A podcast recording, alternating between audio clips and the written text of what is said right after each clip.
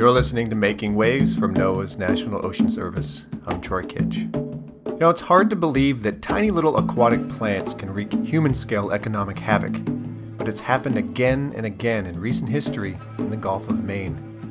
In 2005, harvesting closures caused by red tide resulted in $23 million in lost shellfish sales in Massachusetts and Maine alone. Again in 2008, red tide shut down shellfish beds for months in the waters off Massachusetts, New Hampshire, and Maine. And in 2009, red tide resulted in the closure of 97% of Maine's coastal shellfish beds and 100% of offshore beds in the Gulf of Maine's federal waters during peak harvesting season. New England red tide is caused by an algal species called Alexandrium. At times when Alexandrium blooms are out of control, these tiny plants can produce toxins that lead to serious illnesses in people who eat poisoned shellfish. One of the most well known illnesses is called paralytic shellfish poisoning. Now, since these potent neurotoxins readily accumulate in clams, mussels, oysters, and other shellfish that filter ocean water through their gills as they gather food, red tide outbreaks routinely lead to the closure of shellfish harvesting until the algal blooms go away and until toxin levels dissipate in the tissues of affected shellfish. And now for a little backstory. Most algae are harmless. They're actually really important because they form the base of the entire marine food web. But at times when they bloom out of control, some types of algae discolor the water or produce powerful toxins that kill fish and can make shellfish dangerous to eat. Now, as the name red tide suggests, some blooms of algae turn the water a deep red color. Classic example is the Florida red tide. But it's important to note that blooms aren't always red. They come in many forms and many colors, and some don't even have any color at all. To make it even more confusing, not all blooms that discolor the water produce toxins, and not all toxic algae discolor the water. So that's why scientists prefer the term harmful algal bloom, or HAB, so we focus on the harm rather than the color. Once algae turn toxic, they can wreak havoc. They threaten marine ecosystems, they're bad for human health, and they cost local and regional economies millions of dollars every year through fishery closures, recreation and tourism losses, because vast swaths of water have to be closed off until the threat passes. Now back to the Gulf of Maine, where one of the most damaging harmful algal bloom varieties is caused by a species called Alexandrium. The full name is Alexandrium fundyense. Over the years, scientists have made great strides in bloom prediction and monitoring in this region, but what's clear is the red tide problem is here to stay, and it seems to be growing in magnitude in recent years. So while we can't control these large outbreaks of toxic algae, we can try to create better early warning and detection systems. And that leads to our topic today. Last week, scientists at the University of Maine were awarded a little over $200,000 from NOAA for the first year of what's expected to be a three year project to investigate methods to provide early warning detection of red tide blooms in the Gulf of Maine. The goal of this project is to use inexpensive monitoring devices to pinpoint areas for targeted closures of shellfish harvests, and that's so smaller areas can be closed off to harvesting. Without a system like this in place, huge swaths and sometimes nearly all harvesting areas have to be closed down until the threat passes. Why? Well, it's because we don't know exactly where those areas are where paralytic shellfish poisoning is a direct threat. This research is part of a larger package of NOAA grants totaling over $1.6 million to create seasonal and weekly toxic algal bloom forecasts that are more accurate and that provide better early warning of toxic blooms in the Gulf of Maine. There are two additional components to this larger package of grants. The first is focused on preventing, controlling, or mitigating the effects red tides have in the Gulf.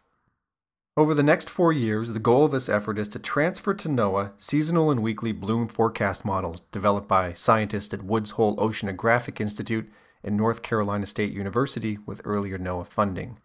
NOAA will then issue red tide forecasts for the Gulf of Maine, kind of similar to how we issue weather forecasts.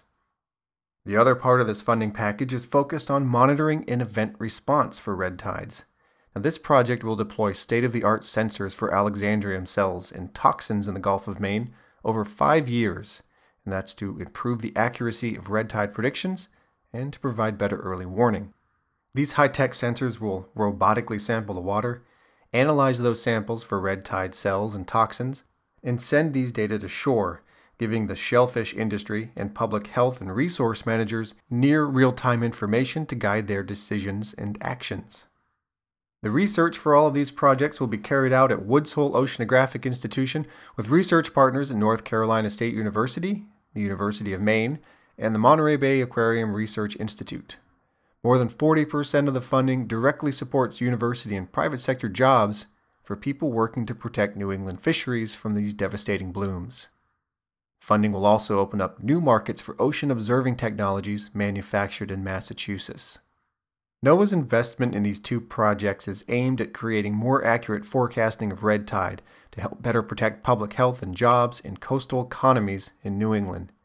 State and local shellfish managers and the shellfish industry use these warnings to prepare for severe seasons, to protect human health, and to lessen economic losses. These research projects were selected for funding through national peer reviewed competitions run by NOAA's National Centers for Coastal Ocean Science. Congress provides NOAA the authority to run these programs through the Harmful Algal Bloom and Hypoxia Research and Control Act. We'll have links to more information in our show notes if you want to learn some more about this. Now let's wrap it up with an ocean fact. Why do harmful algal blooms occur? Well, here's the answer. While we know of many factors that may contribute to the formation of harmful algal blooms, commonly called red tides, as you now know, how these factors come together to create a toxic bloom of algae are not well understood, which is why further research is needed. Studies indicate that many algal species flourish when environmental conditions are favorable, things like salinity, temperature, nutrients, and lack of algae eating animals. In other cases, red tides may be linked to nutrient overenrichment or eutrophication. This occurs when phosphorus and nitrogen from sources like sewage, lawns, and farmlands flow downriver to the sea and build up at a rate that overfeeds the algae that exist normally in the environment. Some harmful algal blooms have also been reported in the aftermath of natural phenomena like sluggish water circulation, unusually high water temperatures, and extreme weather events such as hurricanes, floods, and drought. Rigorous state monitoring prevents people from getting sick by eating shellfish containing toxins produced by these algae, although occasionally people harvest shellfish in areas that are not monitored or are closed off and they get sick and in some cases can die. In the case of the Florida red tide, which is a different species than the red tide in Maine, airborne algal toxins may also cause breathing problems and in some cases trigger asthma attacks in some people. Of course, red tides also pack a huge economic punch. By some estimates, harmful algal blooms cause about $82 million a year in losses due to commercial fishery closures, public health costs, recreation and tourism impacts, and coastal monitoring and management costs. NOAA continues to provide funding and conduct research to monitor and study harmful algal blooms around the country, to better detect and forecast the location of these natural phenomena, to provide coastal communities advance warning. And that's the NOS news for this week. But before we go, I want to tell you about one more thing. One of the challenges we face in the National Ocean Service is telling people like you what we do. And that's because we do so many different things. It can be hard to sum up in a sentence or two. But here's the big picture. The work that people at the National Ocean Service do is about protecting our oceans and coast. And it's about providing services and tools that keep commerce moving safely and efficiently around our waterways. Why devote so much time and energy to our coasts and coastal ocean areas? Well, that's because that's where about half of us live, and it's the area where about 57% of our nation's gross domestic product is generated. So, how about some specific examples? Well, as it turns out, we just released our annual roundup of all the big things we did in fiscal year 2011. You'll find a link to it at oceanservice.noaa.gov. It's a great snapshot of the kinds of science, tools, and services that NOS delivers to the nation. I hope you take the time to check it out. And once again, our website is oceanservice.noaa.gov. If you have any questions about this week's podcast, about the National Ocean Service, or about our ocean, you can always send us an email. We're at nos.info at noaa.gov. This is Making Waves from NOAA's National Ocean Service we will return after Thanksgiving.